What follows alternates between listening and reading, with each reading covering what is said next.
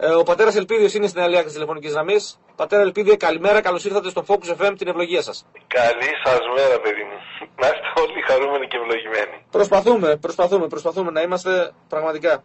Ε, δύσκολα τα πράγματα. Καλό μήνα να έχουμε και η Παναγιά να είναι μαζί μας. Είναι μαζί μας. Φτάνει και εμείς να είμαστε μαζί της.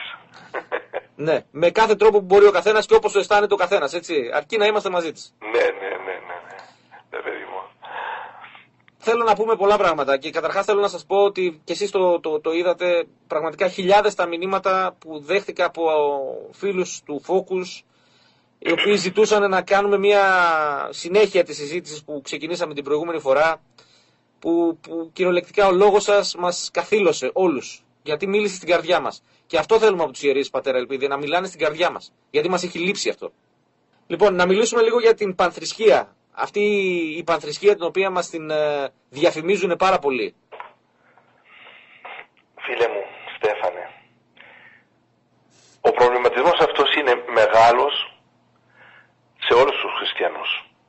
Γιατί όλοι μας ζούμε ε, παράξενες εποχές που ο λόγος της Ορθοδοξίας δεν φαίνεται να είναι πλέον αληθινός γιατί; Δεν μιλάμε για, μόνο για τον λόγο της Ορθοδοξίας, για τον λόγο του Χριστού, για τον λόγο του Ευαγγελίου, αλλά πλέον για μια αλήθεια που αναζητάμε στο, σε μια παγκόσμια ένωση ε, όλων των θρησκειών, σε αυτό που λέμε εμείς πανθρησκεία. Όμως για να το καταλάβουμε αυτό το θέμα, θα ήθελα μαζί να μείνουμε το ποντίκι και τη φάκα και το τυράκι αλλά να δούμε πίσω από αυτό τι κρύβεται. Γιατί; Αυτό που μου λέτε να, ε, αυτή τη στιγμή για την πανθρησκεια είναι απλά η μια όψη του ίδιου νομίσματος. Σε ένα νομισμά πάντα έχουμε δύο όψεις. Η μια όψη λέγεται πανθρησκεία. Η άλλη όψη λέγεται απόλυτη ε, ε, παγκόσμια κυβέρνηση. Είναι το ίδιο πράγμα. Είναι το ίδιο πράγμα. Και αν μπορέσουμε να καταλάβουμε το νόημα της πανθρησκείας θα καταλάβουμε και αυτό που έρχεται σε παγκόσμια επίπεδα. Σαν πολιτική ένωση. Γι' αυτό ξεκίνησε και η ένωση των, της ΕΟΚ, αυτή η περίφημη ένωση και άλλα. Εγώ λοιπόν θα ήθελα ε, να, να αρχίσουμε μαζί να μπαίνουμε λίγο στην ουσία των πραγμάτων. Όχι σε αυτό που φαίνεται, σε αυτό που κρύβεται. Βεβαίως. Σε αυτό που κρύβεται. Αυτό Εμείς απλά σας είπα είμαστε το ποντικάκι, το καημένο το ποντικάκι που ψάχνει λίγο τροφή. Ένα τυράκι να φάει, να ζήσει την ημέρα του. Και το τυράκι αυτό το έχω βάλει σε μια πολύ όμορφη φάκα, όμορφη φάκα που δεν φαίνεται σαν φάκα για να μην το αντιληφθούμε, που μπορώ να πω ότι είναι η παγκόσμια φυλακή. Το να συζητάς λοιπόν για την πανθρησκεία ή το να συζητάς για μια παγκόσμια κυβέρνηση δεν είναι τίποτα άλλο από το να συζητάς για αυτό που γίνεται σιγά σιγά ε, ώστε να δημιουργηθεί μια μέρα η παγκόσμια ανθρώπινη φυλακή. Το καταλάβατε; Μάλιστα. Ας πιάσουμε λοιπόν ένα-ένα επειδή σας είδα ότι το σχολιάσετε αυτό, η λέξη πανθρησκεία. Τι είναι καταρχάς πανθρησκεία. Πανθρησκεία δεν είναι αυτό που νομίζουμε εμείς μια ένωση χριστιανικών δογμάτων δηλαδή να ενωθεί ο καθολικισμός, ο προτεσταντισμός, η ναι. ορθοδοξία ναι. σε, μια παγκόσμια, σε μια παγκόσμια εκκλησία χριστιανικών δογμάτων. Όχι, δεν είναι αυτό. Είναι πανθρησκεία. Πανθρησκεία σημαίνει να ενωθούν όλες οι υπάρχουσες θρησκείες που κατά καιρούς μέσα στις, ε, ε, ε, μέσα στις διενέξεις, τις θρησκευτικές διενέξεις προκάλεσαν πολέμους, δημιούργησαν πολλές καταστάσεις. Ο σκοπός λοιπόν είναι τώρα να ενώσουν όλες αυτές τις θρησκείες οι οποίες όμως έχουν σαν απότερο σκοπό το τελικό σκοπό της φάκας. το, το τυράκι είναι αυτό. Ας τα πάρουμε λοιπόν με τη σειρά. Άρα ουσιαστικά θέλουν να σβήσουν τις θρησκείες και να δημιουργήσουν κάτι καινούργιο. Για αυτούς δεν μετράει η θρησκεία σαν θρησκεία, αλλά μετράει σαν μία μορφή πολιτικής δύναμης που είναι η πίστη που πρέπει να την ενώσουν για να την ελέγξουν. Άμα ελέγξεις την πίστη, ελέγχεις τον κόσμο, παιδί μου. Άμα ελέγξεις την πίστη του ανθρώπου, ελέγχεις τον κόσμο. Εμείς λοιπόν, κάτω από το ε, αποκαλυπτικό ε, φακό της αποκάλυψης, μπορούμε να καταλάβουμε τώρα τι έρχεται και τι γίνεται. Και αν ε, και σε αυτό θα μας βοηθήσουν τώρα, αυτά που θα πούμε, να καταλάβουμε και γιατί γίνεται το εμβολιασμός, γιατί επιμένω ακόμα και στα μωρά. Γιατί εδώ είναι το πρόβλημα. Από τη στιγμή που παρατηρούνται θάνατοι, τρομακτικές παρενέργειες, και κανείς δεν βγαίνει έξω να πει ρε παιδιά, συνέβη και αυτός ο θάνατος. Συνέβη και αυτή η παρενέργεια. Αλλά αποκρύβονται επιμελώς και μάλιστα με απειλές. Να μην αποκαλυφθούν σημαίνει λοιπόν ότι κάποιο άλλο σχέδιο υπάρχει. Αυτό δεν λέει κοινή λογική. Ναι. Εμείς λοιπόν θέλουμε να μπούμε σε αυτή τη λογική της λογικής.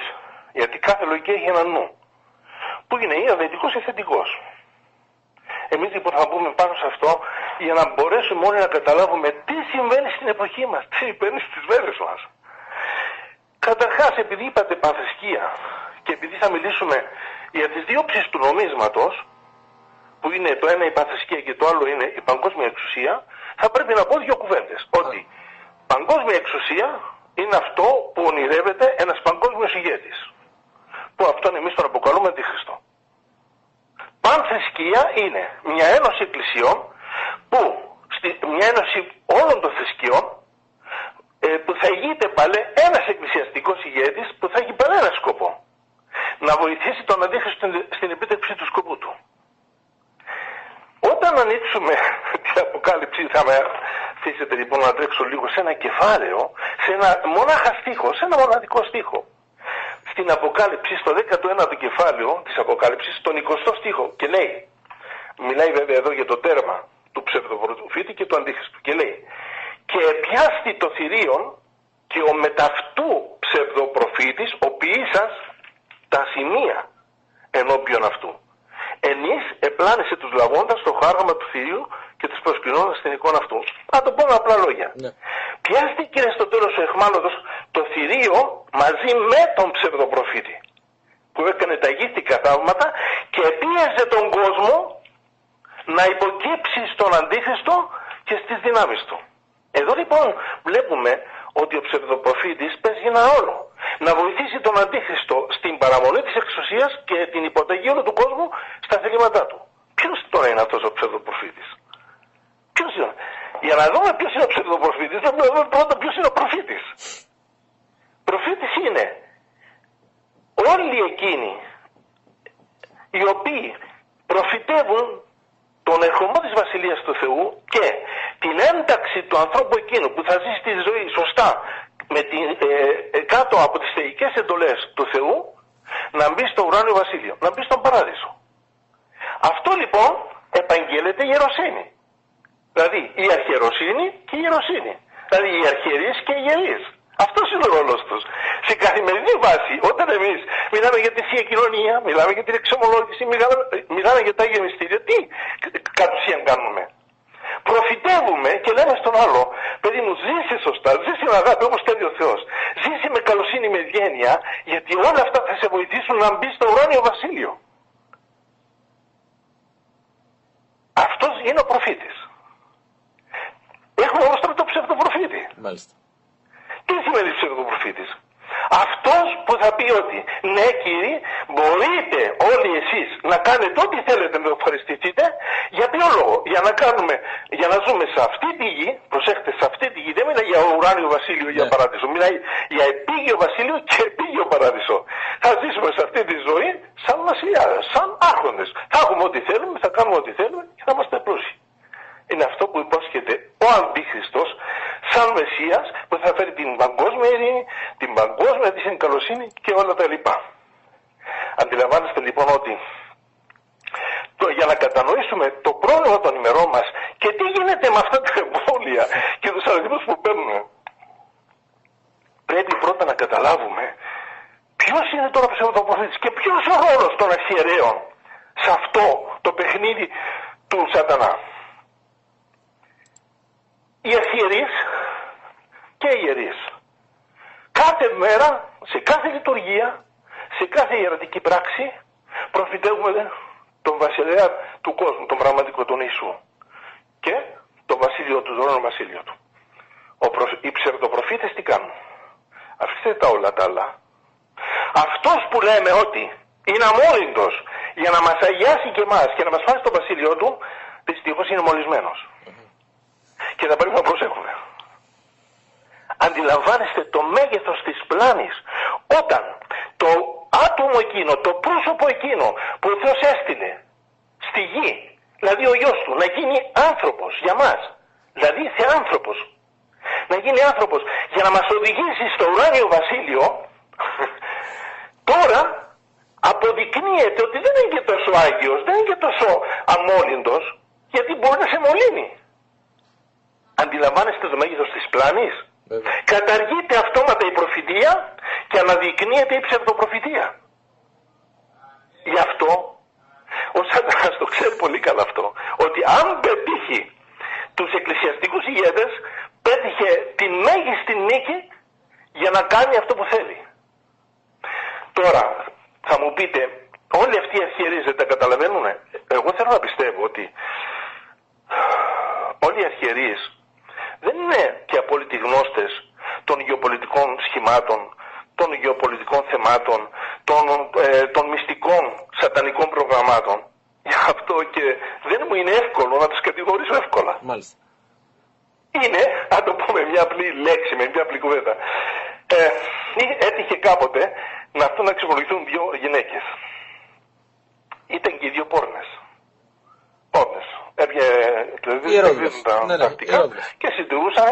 Η κάθε μια είχε από ένα παιδάκι. Η μια είχε ένα κοριτσάκι, ένα αγοράκι. Μάλιστα. Η άλλη. Λοιπόν, τι έγινε. Το ένα παιδί από αυτά έβλεπε τη μαμά του, κατάλαβε ότι η μαμά του ήταν πόρνη. Και ήταν πολύ στενοχωρημένη. Έτυχε να φτάσει μέχρι σε μένα και να εξομολογηθεί. Και να πει, είμαι πολύ στενοχωρημένη μου λέει, γιατί η μαμά μου έμαθα το, τη το κρύβε μέχρι τότε, έμαθα ότι κάνει αυτή τη δουλειά για να βγάζει ψωμί και δεν Αλλά την αγαπώ πάρα πολύ. Και παρακαλώ το Θεό συνέχεια να την βοηθήσει να αλλάξει. Και πράγματι, και πράγματι, κάποια στιγμή αυτό το, αυτή η μάνα άλλαξε. Γιατί ήρθε ξανά σε μένα εξομολογήθηκε και μου είπε ότι αυτό έκανα σε όλη μου τη ζωή, αλλά ζητώ ταπεινά συγγνώμη από το Θεό. Και είπα από μέσα μου, δεν τι έκαμε τώρα προσευχή ενός παιδιού. Άλλαξε την τρέλα της μάνας και την, και την ανηθικότητά της. Α πω τώρα για την άλλη κοπέλα.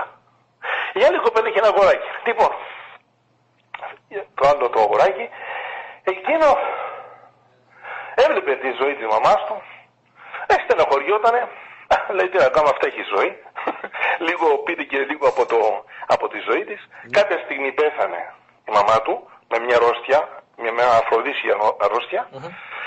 και έτυχε λοιπόν αυτό το μπαντικάρι κάποια στιγμή, μεγάλος πια, να έρθει, έμαθε για μένα, βρεθήκαμε και μου είπε ένα φοβερό όνειρο που είχε δει για τη μαμά του. Το ότι την έβλεπε, αυτός μετά άλλαξε, ε, στεναχωρήθηκε πολύ, δεν, δεν, δεν συνέχισε την κακιά του ζωή, παντρεύτηκε μια καλή κοπέλα και μπήκε και μέσα στο χώρο της εκκλησίας. Και βλέπει λοιπόν ένα όνειρο, τη μαμά του να τον νικητεύει, να προσεύχεται για εκείνο γιατί καίγεται και υποφέρει. Mm.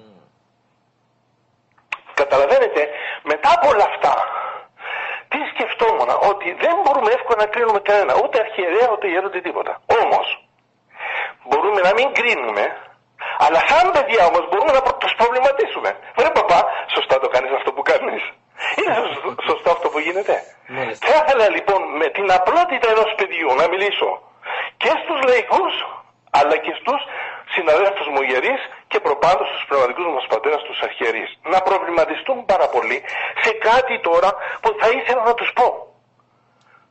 Θα ήθελα να τους πω σε εκείνους αλλά και σε μένα. Και εδώ τώρα αρχίζει η συζήτηση, αγαπητέ Στέφανε με σένα, για το, για το ποια είναι η φάκα στην οποία εμείς έχουμε αυτή τη στιγμή μπει μέσα. Και τι μας ετοιμάζουν. Γιατί αυτό είναι το, το θέμα μας τώρα. Βεβαίως. Να ακούσουμε. να ακούσουμε. Εννοείται ότι αυτό είναι το θέμα. Είπατε προηγουμένως, πριν αρχίσει η συζήτηση μαζί σας, ότι βρισκόμαστε σε μια ελευθερία αναμφιβόλων. Έτσι δεν είπατε; Έτσι ακριβώς. Ελευθερία αναμφιβόλων. Αυτό ακριβώς είναι ο προβληματισμός ο μεγάλος. Πώς όμως έρχεται αυτός ο, ο, ο, ο αυτή η αναμφιβόλο ελευθερία; Πώς αυτή έχει υποστεί αυτή την, την, την, την πληγή. Τι έχει συμβεί, τι γίνεται. Ξέρετε, μέχρι τώρα γινόντουσαν πολλοί πολέμοι. Ο σκοπός των πολέμων ποιος ήταν; Ένας ηγέτης παγκόσμιος να αργήσει στην εξουσία με την ισχύ των όπλων. Αυτό δεν γίνεται. Ναι, με την ισχύ των όπλων. Τελευταία, ο τελευταίος πόλεμος, τελευταία, είχαμε τον Χίτλερ. Τι ήταν ο Χίτλερ. Ένας παγκόσμιος επίδοξος ηγέτης που ήθελε να ηγηθεί όλο τον κόσμο. Και έκανε πόλεμο σε όλα τα μήκη και τα πλάτη της γης. Σωστά; Σωστά. Από τη Ρωσία μέχρι την Ιαπωνία, παντού, παντού, παντού, παντού. Ε, αυτοί οι ηγέτες δεν έχουν πάψει να υπάρχουν και να ζουν με αυτό το όραμα. Μια μέρα να ηγηθούν όλου του κόσμου. Το πρόβλημα τώρα αρχίζει. Μέχρι τώρα η ισχύ γινόταν με τη δύναμη των όπλων. Επιβαλλόντουσαν με την δύναμη των όπλων. Σωστά. Τώρα όμως δεν γίνεται έτσι. Τώρα υπάρχουν άλλοι τρόποι, πολύ πιο δυνατοί, πολύ πιο σταθεροί και πολύ πιο σίγουροι. Α, εκεί τώρα εντάσσεται και το μεγάλο πρόβλημα που υπάρχει σε παγκόσμιο πλέον επίπεδο που λέγεται τώρα εμβόλια. Όλοι νομίζουμε ότι τα εμβόλια έχουν σχέση και εκεί έχουμε επικεντρωθεί στο αν μας θεραπεύουν ή αν μας προβληματίζουν, αν μας φέρνουν κακό. Βέβαια, στα τόσα εκατομμύρια υπάρχουν και πάρα πολλοί θάνατοι. Υπάρχουν και πολλές παρενέργειες, οι οποίες όμως δεν ξέρουμε πόσες είναι. Άλλοι λένε ότι είναι πάρα πολλές. Άλλοι λένε ότι είναι λιγότερες. Άλλοι λένε ότι μετά τα 3, 4, 5 χρόνια όλοι αυτοί που θα εμβολιαστούν, εγώ σας λέω τώρα τι λένε. Δεν λέω τι λέω, εγώ δεν Ναι, είμαι ναι. γιατρός. Ναι. Εγώ θα τα, ό,τι λέω θα τα λέω μόνο από την εκκλησιαστική παράμετρο. Και καλά κάνετε. Αυτό Όλα θέλω. τα υπόλοιπα είναι αυτά τα θέματα που συζητάμε, που ακούμε όλοι μας από αγωνία για τη ζωή μας και για την ψυχή μας. Λοιπόν, όλοι λένε λοιπόν ότι μετά από 3-4 χρόνια, 5 χρόνια πόσο θα είναι αυτό, όλοι αυτοί οι άνθρωποι που έχουν πάρει τα συγκεκριμένα εμβόλια ε, θα έχουν τρομακτικές μεταλλάξεις στον DNA τους με τρομακτικά αποτελέσματα. Γιατί; Για πρώτη φορά πειραματικά, και το λέω πειραματικά γιατί, ενώ κανένα εμβόλιο δεν έχει πάρει σχετική άδεια, έγκυρη άδεια δεν υπάρχει. Όμως επιβάλλονται σε όλο τον κόσμο με δικτατορικό τρόπο να το πάρουν όλοι οι άνθρωποι. Αυτό στέκει στη λογική. Και ενώ όλα αυτά τα προωθούν δημοκρατικά δίθεν κράτη, δεν μπορούμε να δούμε τίποτα περισσότερο από μια τρομακτική, τρομοκρατική, δημοκρατική δικτατορία. Για να μην του πω σατανοκρατία. Τώρα πώς καταφέραμε να ταιριάξουμε τη δημοκρατία με την τρομοκρατική δικτατορία είναι άλλη πατέντα. Όμως και μόνο αυτό το γεγονός δεν σας βάζει σε, μεγάλους, σε μεγάλες σκέψεις. Μα Γιατί ρε παιδιά τόσο πολύ θέλουν να μας βάλουν το εμβόλιο. Θα σας πω εγώ τι καταλαβαίνω με το φτωχό μου το μυαλό. Από την εκκλησιαστική παράμετρο πάντα έτσι. Ναι. Εκείνο που θα ήθελε ένας επίδοξος μονάρχης που το όνειρό του είναι να κυριαρχήσει σε όλο τον κόσμο θα ήταν να βρει ένα τρόπο απλό, δυνατό και επιβλητικό. Δεν είναι δυνατό Mm. να είναι σημαντικό και να μην μπορεί κανείς να το αφαιρέσει. Μέχρι τώρα ενόμιζαν όλοι ότι με τη δύναμη των όπλων. Και κάνουν ό,τι κάνουν. Κανένας όμως δεν πέτυχε. Πέτυχε κανένας. Όχι. Όλοι έπεσαν. Κανένας Γιατί δεν μπορούν να ελέγξουν το σώμα με το να επιβάλλουν πίνες, φτώχειες, θανάτους, αλλά μπορούν να επιβάλλουν τον νου. Όχι. Ο νους πάντα πετάει, είναι ελεύθερος και θα φτιάχνει ποίηματα όμορφα που θα ξεσηκώνει τον κόσμο για την ελευθερία του. Η ελευθερία είναι η βάση. Τι είναι εκείνο που μας χαρακτηρίζει εμάς σαν παιδιά του Θεού, σαν ανθρώπους; Είναι ένα χάρισμα που δεν το έχει το καθένας. Είναι η ελευθερία, παιδί μου. Του πνεύματος κιόλας. Η ελευθερία, βέβαια, η ελευθερία είναι το αυτεξούσιο να επιλέγεις μόνο σε αυτό που θέλεις. Πεςτε μου όμως, ένα κατοικίδιο έχει ελευθερία; Όχι. Όλα τα κατοικίδια έχουν πάντα κάτι που τους δένει μέσα στο, στο δαιμό. Το αφεντικό. Άμπραβο. Το λουρί. Αυτό λοιπόν είναι που κατάλαβαν αυτοί. Και έπρεπε να βρουν λοιπόν ποιο είναι αυτό το υπερόπλο που θα χρησιμοποιήσουμε, που θα καταφέρουμε να υπερισχύσουμε και να κυριαρχήσουμε στον τον κόσμο. Και αυτό είναι τώρα που θα ήθελα να σας αποκαλύψω. Το όπλο αυτό υπήρχε εδώ και πάρα πολύ καιρό. Αλλά δεν είχε γίνει αντιληπτό. Αντιληπτό έγινε μόνο όταν ένα το κινητό μπήκε στη ζωή μας. Και ποιο ήταν αυτό το όπλο; Οι συχνότητες, παιδί μου. Οι συχνότητες. Εμείς τώρα πώς επικοινωνούμε μεταξύ; Μέσα στη συχνότητα δεν επικοινωνούμε. Ναι. Αυτή κατά τη γνώμη μου η, η συχνότητα είναι η μεγαλύτερη ανακάλυψη στη ζωή του ανθρώπου. Γιατί η πρακτική του εφαρμογή απλώνεται σε όλα τα είδη της επίγειας ζωής του. Ένα παράδειγμα. Με συχνότητες, δεν είναι το ραδιοφωνό. Σωστά. Η τηλεόραση δεν είναι συχνότητες. Σωστά. τα GPS, τα Και το- τηλεκοντρόλ. και- και το οι διαδίκτυο, πύραυλοι, τα πάντα όλα, ναι. Οι δορυφόροι, τα Όλα. πάντα δεν είναι. Μμμ. Η NASA πώς επικοινωνεί με τους αστροναύτες και με τους δορυφόρους; Μέσω συχνοτήτων δεν επικοινωνεί. Μάλιστα. Ε; Ακριβώς.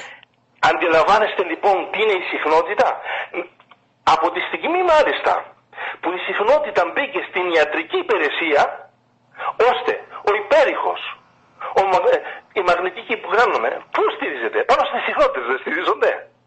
Και μάλιστα λέει τώρα η ιατρική ότι όλα τα στοιχεία του σώματος εκπέμπουν μια συχνότητα. Που αν εμείς μπορέσουμε να την ελέγξουμε, μπορούμε να θεραπεύουμε τον άνθρωπο ή να τον χειροκροτεύουμε. Ή να τον ελέγχουμε. Να τον έρευνα. Αυτό, με αυτό σημαίνει. Μέχρι τώρα η θεραπεία γινόταν με φάρμακα μέσω από τα χάπια κτλ. που δίναμε σε έναν άνθρωπο και ενώ ήταν τρελός και έκανε παλαβομάρες, το δίναμε ένα χαπάκι και του κάναμε φυτό. Τώρα έκανε ό,τι θέλαμε. Το πρόβλημα όμως δεν είναι να τον κάνουμε με φυτό, το πρόβλημα είναι να τον ελέγξουμε. Και αυτό πλέον ξεκίνησε με πολλά πειράματα, εδώ και πάρα πολύ καιρό, άγνωστα πειράματα, ε, ε, και στην Αμερική και στη Ρωσία. Τυχαία κάποτε είστε μια γιατρός να με συναντήσει. Ναι. Και αυτή ήταν ένα από τα άτομα που συμμετείχαν σε τέτοια πειράματα, σε, ε, σε ένα πείραμα ρωσικό για την ακρίβεια. Η οποία μου έλεγε ότι όλη η ιστορία της σύγχρονης επιστήμης στηρίζεται σε δύο πράγματα. Στη συχνότητα και στο μαγνητισμό. Γι' αυτό και η γη έχει μαγνήτες. Βόρειους πόλους, νότιους πόλους. Έχετε αντιληφθεί ότι αν δεν υπήρχαν αυτοί οι μαγνήτες, αυτός ο μαγνητισμός, εμείς θα μπορούσαμε να σταθούμε; Δεν θα υπήρχε ζωή, όχι. Επομένως λοιπόν, όλη η ιστορία είναι να ελέγξεις τι βάσει της ζωής που είναι ο μαγνητισμός. Αλλά και τη συχνότητα που είναι η επικοινωνία της ζωής. Το καταλαβαίνετε. ναι; Λοιπόν, μου έλεγε ότι ε, οι Ρώσοι με βάση τη συχνότητα και τον μαγνητισμό έβγαλαν κάποια πειράματα. Αυτή συμμετείχε σε ένα από αυτά τα πειραματα Τα οποία έβαζαν κάποια μαγνητικά ε, ε, πώς το λένε, αντικείμενα με μαγνητισμό, τα οποία συνδεόντουσαν με ένα κομπιούτερ.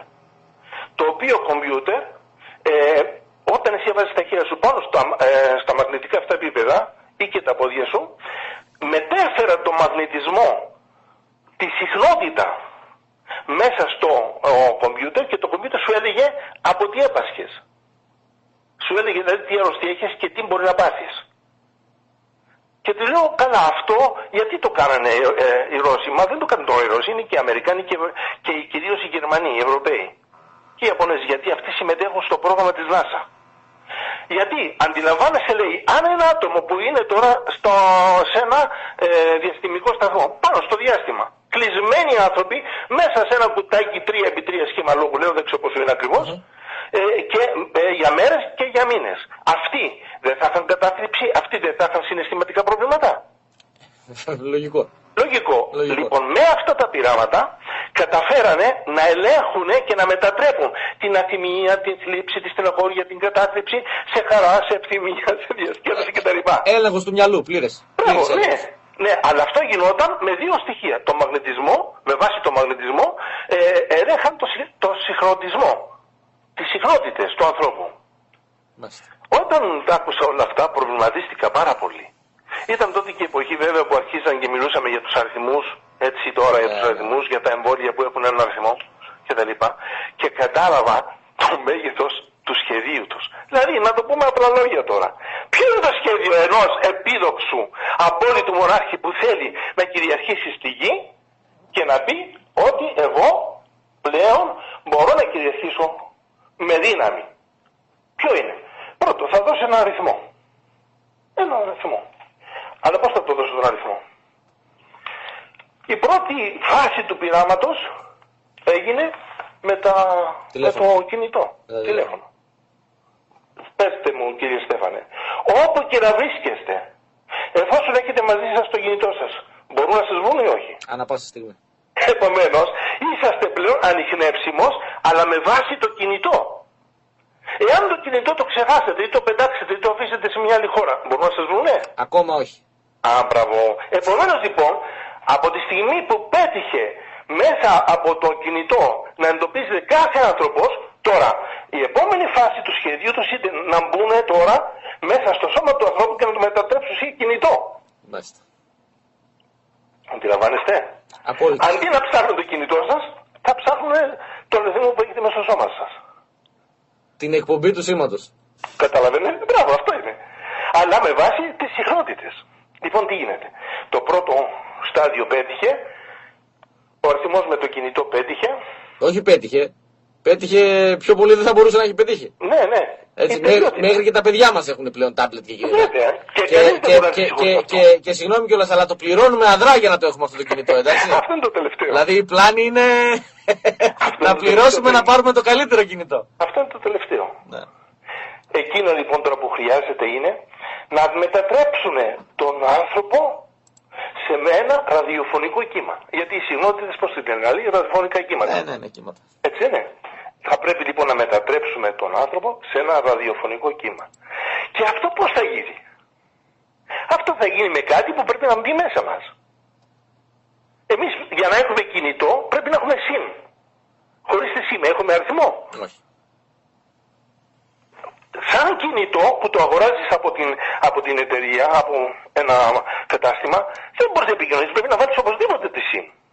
Επομένως λοιπόν, η σειρά των ενέσιμων εκείνων παρασκευασμάτων θα είχαν σαν σκοπό πρώτα να μετατρέψουν τον άνθρωπο σε μια κινητή μονάδα, σε μια κινητή μονάδα και στη δεύτερη φάση να βάλουν μέσα τη SIM η οποία θα αναφέρεται. Η πρώτα, στην αρχή, ξέρετε, οι μπαταρίες τις βάζαμε και τις βγάζαμε.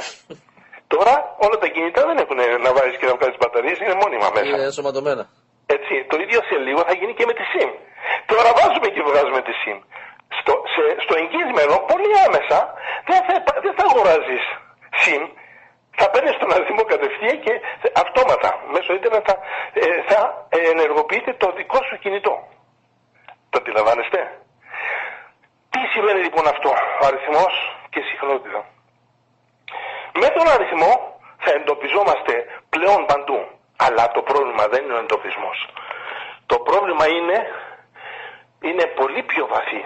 Πρέπει να γίνει και ο συντονισμός. Να συντονιστούμε δηλαδή εμείς σαν ένας αριθμός με το περίφημο θηρίο, το κομπιούτερ τους, το οποίο συντονισμένοι θα μας βρίσκει ανα πάση στιγμή. Δεν θα μας εντοπίζει απλά, αλλά θα μας συντονίζει. Δηλαδή τι θα κάνει, θα μας συγχρονίζει με τις δικές του επιλογές. Μάλιστα. Αντιλαμβάνεστε; Ενώ με έναν αριθμό ε, γινόμαστε, η κα- ε, γινόμαστε ε, ο αριθμός του κράτους, ο αριθμός του κράτους γινόμαστε. Με τον συγχρονισμό γινόμαστε πλέον με τη συχνότητα αυτή που, που θα εκπέμπει ο αριθμός μας μέσα στο σώμα μας, γινόμαστε πλέον ο αριθμός εκείνου που έχει το κομπιούτερ με τον οποίο μπορεί να μας ελέγξει. Και στον οποίο πλέον θα ανήκουμε. Είκοσι. Αυτό θα, αυτό θα ήθελα να, να, να καταγράψετε. Θα ανήκουμε. Γιατί δεν μπορούμε να το βγάλουμε αυτό τον αριθμό έξω. Όσοι άνθρωποι πήραν αυτή τη στιγμή ένα εμβόλιο και έναν αριθμό και τους, ελε- τους βλέπεις με τα, με, τα, με τα κινητά τους ελέγχουν τον αριθμό. Μάλιστα η 5G, αν δεν, δεν, αν δεν απατώμε, έβγαλε και ένα διαφημιστικό που έδειχνε αμέσως όταν έβαλε το κινητό πάνω εκεί που ήταν, που ήταν στο πόλο, σου έδειχνε και τον αριθμό. Το έδειξε. Το έκανε. Σωστά. Σωστά. Αντιλαμβάνεστε λοιπόν τι σημαίνει να έχεις ένα αριθμό μέσα σου και που, να, και που δεν ξέρεις πώς το κολόμπρικες και αυτός ο αριθμός να το βγάλεις. Ελευθερία είναι αμφιβόλο. Ε, Βρίσκεται στα χέρια, βρίσκεται στα πόδια, βρίσκεται στο κύριο. Πού βρίσκεται αυτός ο αριθμός. Κανείς δεν ξέρει. Όμως υπάρχει μέσα στον άνθρωπο.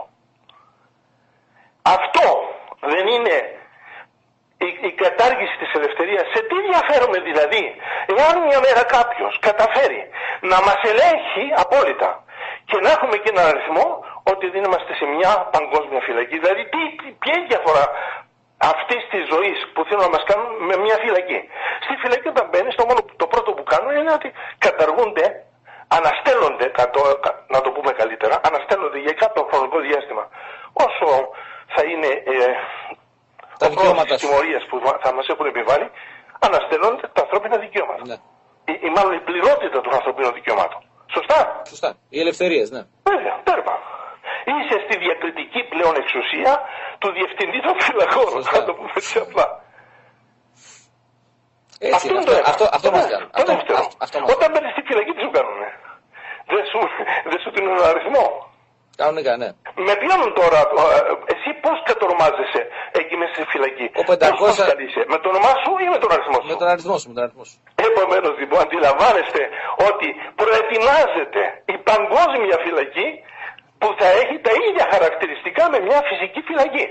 Δεν θα έχουμε ελευθερία και δεν θα έχουμε και πρόσωπο. Δηλαδή, ο Πατέρα άνθρωπος Ελπίδη, λοιπόν μετατρέπεται πατέρα- από άνθρωπο, από πρόσωπο όπως μας έκανε ο Θεός ενώπιον του σε έναν αριθμό που, που τι θα είναι αυτός ο αριθμός; Τι θα είναι αυτός ο αριθμός; Να το πω θα είναι ένα μηχανικό, ένα αριθμημένο εξάρτημα, προσέξτε το, αριθμημένο εξάρτημα ενός κομπιούτερ του θηρίου που θα ελέγχει πλέον στη ζωή μας. Μάλιστα. Αν αυτό εμείς το θέλουμε, ας το πάρουμε.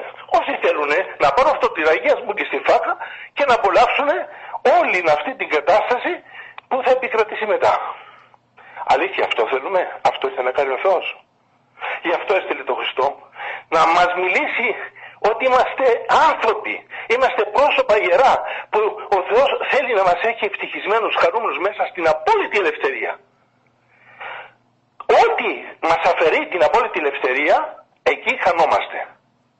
Εκεί πλέον υπηρετούμε πραγματικά τον σατανά. Ρω- Και έρχεται τώρα εδώ να ρωτήσω στους αγαπητούς μου φίλους, τους ιερείς, τους συναδέλφους μου, τους ιερείς και τους πνευματικούς μας πατέρας, τους αρχιερείς, τους οποίους σεβόμαστε και τα λοιπά. Δεν μπορούμε εύκολα να τους κατακρίνουμε λόγω της άγνοιας. Υπάρχουν, παιδί μου, να το πω με απλά λόγια, υπάρχουν σήμερα δολοφόνοι εν αγνία. Υπάρχουν όμως δολοφόνοι εν γνώση. Μ; Έτσι δεν είναι; Έτσι είναι. Έτσι. Υπάρχουν όμως και δολοφόνοι εν βλακεία. Θα πρέπει λοιπόν ο καθένας μας τώρα να αναλογιστεί στους δολοφόνους εν γνώση, όπως είναι αυτή η πεταρχία του σκότους και οι σατανικοί ηγέτες.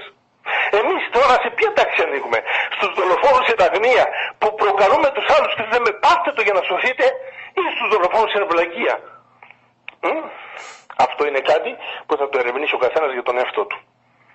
Δεν είμαι εγώ αυτός που μπορώ να πω ποιοι είναι και ποιοι δεν είναι. Και τελείτε, Απλά θα ήθελα να προβληματίσω όλους εκείνους τους συναδέλφους μου ιερείς και τους πνευματικούς μας πατέρες τους αρχιερείς μήπως κάνουν λάθος. Μήπως δεν ενεργούν σωστά.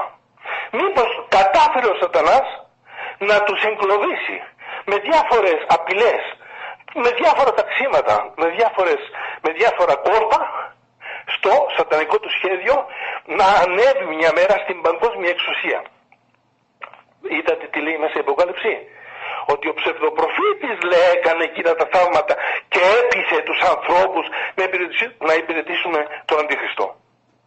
Πρέπει να αναλογιστούν οι κάθε μορφής προφήτες της Εκκλησίας μας όπως είναι οι ευχερείς χερείς ότι είναι πολύ λεπτό το σημείο μην τύχει και μεταβληθούν σε ψευδοπροφήτες υπάρχους του Αντίχριστου, του πολιτικού συστήματος. Το καταλαβαίνετε αυτό; απόλυτα το καταλαβαίνω, πατέρα Ελπίδη, απόλυτα το καταλαβαίνω. Πείτε μου λίγο, σας παρακαλώ πολύ, γιατί με, ρωτάει, με ρωτάνε πάρα, πάρα πολλοί ακροατές. Πότε θα αρχίσουμε να βλέπουμε τα πράγματα να τρέχουν στη, στη χώρα μας; Γιατί την προηγούμενη φορά μας είπατε κάποια γεγονότα τα οποία θα ξεκινήσουν μετά τον ε, 15 Αύγουστο και δεν κρύβω ότι η ανησυχία είναι έκδηλη στο, στο, στον κόσμο που μας ακούει. Λοιπόν, ε, θα, θα σας πω πάνω σε αυτό ότι το ρόλο της ε, Τουρκίας στο παγκόσμιο σχέδιο της σατανικής πενταρχίας του σκότους. Για να γίνουν όλα αυτά πρέπει να γίνουν ανατροπές παγκόσμιας. Παγκόσμιες ανατροπές. Και η παγκόσμια ανατροπή έχει σχέση πολύ με το κράτος της Τουρκίας, το, Ισλα... το Ισλάμ, το, το κράτος της Τουρκίας και τον Ερντογάν, ο οποίος παίζει παιχνίδια με τους Ρώσους, με τους Κινέζους, με τους Ευρωπαίους και το προωθούν όλο αυτό και κανείς δεν μπορεί να τον κάνει τίποτα. Γιατί προωθείται και στηρίζεται από την μεταρχία του σκοτους Και το λέω αυτό γιατί και οι τρεις βασικοί συνασπισμοί, όπως είναι η Ρωσία, η Κίνα, η Ευρώπη, η Ευρώπη και η Αμερική είναι σαν ένα, δεν μπορούν να τον κάνουν ζάπτη. Σαν ηγέτες. Εξυπηρετεί δηλαδή κάποια σημαντικά σχέδια. Και το λέω αυτό οι τρεις συνασπισμοί γιατί ακόμα και τα εμβόλια, Στέφανε μου, χωρίστηκαν σε τρία μεγάλα μερίδια. Παραδείγματος χάρη, η Ρωσία έχει το Sputnik. Η Κίνα έχει το δικό της και η Ευρώπη η Αμερική έχει τα δικά της. Αστραλτζένικα, Τζόνσον Τζόνσον, ναι. έχει το Μοντέρνα κτλ. Ναι. Γιατί; Γιατί η, η προσπάθεια επιβολής της παγκόσμιας εξουσίας πρέπει να γίνει από τα κράτη που θα επιχειρήσουν, ε, θα επιχειρήσουν να γίνουν οι επίδοξοι ηγέτες των παγκόσμιων γεγονότων και της απόλυτης μοναρχίας. Η Ρωσία θέλει αυτή να κυριαρχήσει. Μέσα στο Σπούτιν έχετε την εντύπωση ότι δεν υπάρχει αριθμός; Μέσα. Σε όλα υπάρχει. και δεν θέλουν σε οι όλα, Ευρωπαίοι. Σε, σε όλα υπάρχει. Δεν θέλουν οι Ευρωπαίοι να εισάγουν το Σπούτινγκ στην Ευρώπη. Απλά είναι άλλο το αφεντικό εκεί. Ναι, γιατί; Σας το είπα, όποιος έχει τον αριθμό συχνότητα θα ελέγχεται από το κράτος που του το έδωσε. Το καταλαβαίνετε; Μάλιστα, μάλιστα. Απόλυτα.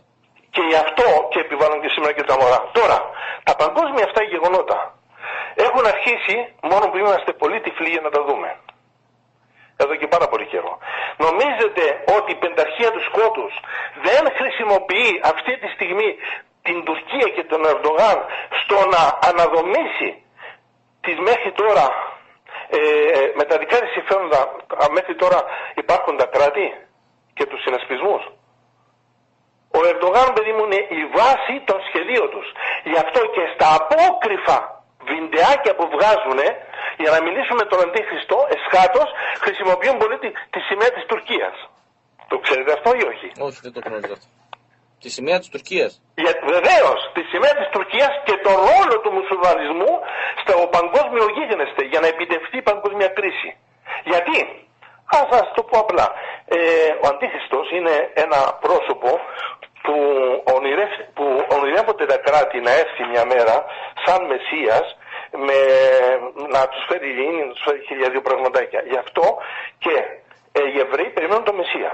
Οι Μουσουλμάνοι τον Μακτή. Ο Βουδισμός τον Μετρέγια. Ο Ινδουισμός την Κακή. Ο Ταοϊοισμός την Λι Χόγκ. Η Θεοσοφία, ο Αποκρυφισμός και η Μασονία τον μέγα διδάσκαλο του σύμπαντος. Τον οποίο και λατρεύουν στις διάφορες τους συνάξεις είναι, νομίζετε, ε, άσχετο το γεγονός ότι το άγαλμα του Μπαθομέ, του Σατανάς, 2,5 μέτρα ύψος, μαζί με δύο παιδιά δίπλα του, που στήθηκε στο Αρκάσα της Αμερικής μπροστά σε κυβερνητικό κτίριο, είναι τυχαίο; Ε, ε μάλλον δεν είναι. Ε, τίποτα δεν είναι τυχαίο. Λοιπόν, ναι. αυτόν, αυτόν τον άνθρωπο που θα έπρεπε να αναταράξει τα, τα, τα, ε, τα κράτη και να επιφέρει το χάος για να αρχίσει η επανεκκίνηση, χάος τι εννοούμε; Μια καταστροφή. Αλλά η καταστροφή σε τι; Εγώ αν έχω ένα παλιό σπίτι που το θεωρώ παλιό σπίτι και πρέπει να φτιάξω κοινό, πρέπει να το κατεδαφίσω. Ναι. Έτσι δεν είναι. Ποιος θα μπορούσε λοιπόν να κατεδαφίσει αυτή τη στιγμή σε παγκόσμιο επίπεδο σε παγκόσμιο επίπεδο όλα τα κράτη και να μπει σε όλα τα κράτη, σε όλα τα μη και τα κράτη εκτός από τον Ερντογάν, πέστε μου την αλήθεια. Από την Αφρική, από την Ασία, μέχρι τον Κάφκασο του Πούτιν είναι ανακατεμένος την Ευρώπη και την Ευρώπη είναι ανακατεμένος ο Ερντογάν. Είναι ή δεν είναι; Ε, είναι, εκ των πραγμάτων είναι. Ναι.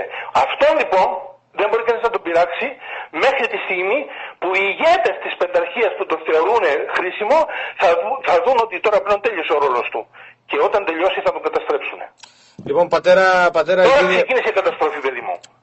Οι φωτιές της Τουρκίας είναι η έναρξη αυτών των γεγονότων που σας λέω. Ε, λοιπόν, πατέρα Ελπίδη, θέλω σε δύο λεπτάκια μόνο γιατί δεν έχω άλλο χρόνο και πραγματικά στεναχωριέμαι που περνάει τόσο γρήγορα ο χρόνος όταν μιλάτε εσείς. Είναι πολύ και Όταν λέτε πάρα πολύ ωραία. Δύο λεπτάκια μόνο έτσι να μας δώσετε ε, ένα, ένα στίγμα σε δύο λεπτάκια μόνο παρακαλώ έτσι για να ολοκληρώσουμε την κουβέντα μας. Εγώ θα το πω για την Παναγιά μας. Ναι, ναι. Αυτή τη στιγμή οι εκκλησιαστές είναι κλειστέ. Η μάνα είναι ότι πιο πολύτιμο υπάρχει στη ζωή μας. Όπως και στην Εκκλησία, η μάνα του Χριστού είναι το πάρει για μας, είναι η μαμά μας. Τις κλείσαμε τις εκκλησίες. Δεν θα κάνουμε πλέον παρακλήσει εύκολα όλοι μαζί στην Εκκλησία της. Όμως, εκείνη κάνει παράκληση σε εμά. Και μας λέει, παιδιά μου, μην κάνετε παράκληση σε μένα. Εγώ κάνω παράκληση σε εσάς, επιτέλους ακούστε το γιο μου. Ακούστε το γιο μου και συνέσετε. Όλα αυτά που σας λένε τώρα οι δικοί μας, τα δικά του παιδιά, είναι για να ανοίξετε τα μάτια να καταλάβετε σε τι παγίδες σας στείνει ο σατανάς και εσείς δεν το καταλαβαίνετε. Εγώ θα ήθελα να ζητήσω από όλους τους χριστιανούς, από όλους εκείνους που πιστεύουν στον αληθινό Χριστό, αυτή τη στιγμή να μετατρέψουν τα σπίτια τους σε μικρές εκκλησίες και να κάνουν όλοι παράκληση μέσα στα σπίτια τους. Να μην υπάρχει σπίτι αυτή τη στιγμή που να μπει να ακούγεται η παράκληση της μάνας μας, της Παναγιάς, στον Θεό. Εάν το κάνουμε αυτό, παιδί μου, θα σωθούμε από αυτά που έρχονται που δεν θέλω να πω τι είναι. Απλά, ένα από τα σημάδια είναι ότι την μέρα του προφήτη Ηλία ο προφήτης Ηλίας πήρε εξουσία από τον Θεό ξανά για 3,5 χρόνια να, ε, να αφήσει τον κόσμο να πονέσει με χιλιότροπους τρόπους. Με ποικιλόμορφους τρόπους. Για 3,5 χρόνια. Ένα από, τα, ένα από αυτά είναι η φωτιά που θα ξεκινήσει και σε όλο τον κόσμο και στην πατρίδα μας και στην Τουρκία. Το, είναι η πρώτη μόρφη. Μετά θα ακολουθήσει το νερό. Και αμέσως θα ακολουθήσει το υπόγειο ο υπόγειος βρυχισμός, ο υπόγειος βρυχισμός του θηρίου, ο οποίος θα φέρει τα πάνω κάτω και στα κράτη και στα έθνη και στην πατρίδα μας και παντού. Δεν, θέλω, δεν μπορώ να σας πω τίποτα περισσότερο και για το χρόνο, αλλά γιατί αυτά τώρα δεν θέλει ο Θεός να μας τα λέει, αλλά να τα βλέπουμε. Εάν συνεχίσουν οι πολιτικοί το βιολί τους με κλειστές εκκλησίες, εάν συνεχίσουν το βιολί τους ή κατά τη γνώμη μου πλανεμένοι αρχιερείς, όχι όλοι, αυτοί που πλανήθηκαν και εκβιάζουν τον κόσμο όχι σε πνευματικά όπλα και φόδια αλλά σε, σε, σε δίθεν θεραπευτικά εμβόλια πολύ σύντομα θα δουν η μεν πολιτική την πατρίδα να υποφέρει, η δε εκκλησιαστική την εκκλησία με τη μορφή που την έφτιαξαν να καταρρεί για να είναι μια καινούρια και όλα θα αλλάξουν. Εγώ όμως κάθε μέρα, αυτό θα σας το πω και θα ήθελα να είναι ναι, ναι, οι τελευταίες μου λέξεις πλέον σε αυτή σας την εκπομπή, ότι κάθομαι κάθε βράδυ και πολλές φορές κλαίει η καρδιά μου για αυτό που θα συμβεί. Και προχθές κρατούσε ένα στυλό και έγραφα την, τον πόνο της καρδιάς μου σε αυτό που έρχεται και που δεν μπορώ να πω. Και έγραψα ένα μικρό ποιηματάκι και με αυτό θα θέλω να τελείωσω αν μου το επιτρέπετε. Ω φτωχή γλυκιά μου πατρίδα, χώρα μικρή αλλά και πολύ ωραία που ζουν, πώς ζουν αμέριμνα τα παιδιά σου και δεν βλέπουν τους εχθρούς σου. Με δόλο αρπάζουν τα πρικιά σου, τον πλούτο και τα νησιά σου. Και εσύ με αφέλεια τους αφήνεις να κλέψουν ακόμα και την καρδιά σου. Ξύπνα από το λίθαρο εγώ σε εγκαιτεύω και σκέψω αυτά τώρα που σου λέω. Πριν το κακό που έρχεται μεγάλο γίνει και εσύ σαν πεινασμένη χείρα θα απομείνεις. Με δόλο και υποκρισία σου υπόσπονται ζωή και τον θάνατο έσπηρα στο φτωχικό σου κορμί. Έχεις σκεφτεί πόσο μικρή ακόμα θα γίνεις, όταν με δάκρυα θα θάβεις το κάθε ένα σου παιδί; Ω πατρίδα μου ταλέπορη και φτωχή, πόσο ακόμα πιο φτωχή θα γεννείς, αφού από αφροσύνη δεν θέλεις να γονατίσεις και τον αληθινό Θεό σου επιτέλους να υπηρετήσεις. Ω φτωχή μου πατρίδα, γλυκιά μου Ελλάδα, από τώρα κλαίω πάνω από τα συντρίμια που ήδη φτιάχνουν αυτοί που τώρα σε προδίνουν και στους εχθρούς σου λία εύκολη σε αφήνουν. Σπλαχνίσου μας Θεέ μου εκλύπαρο και την πατρίδα μου σώσε από το κρεμό που την οδηγούν ηγέτες, δόλοι και πονηροί, πιστοί σε μια ηγεσία κρυφή, σατανική. Ταπείνωσέ μας Θεέ μου όπως μας αξίζει. Μα μη μας καταστρέψεις. Όλη η χώρα σε σένα τώρα ελπίζει. Αυτά ήθελα να σου πω Στέφανα. Την ευλογία σας πατέρα μου, την ευλογία σας. Να είστε καλά. Να είστε καλά. Να είστε και καλά. όλους τους Έλληνες. Σας ευχαριστώ πολύ.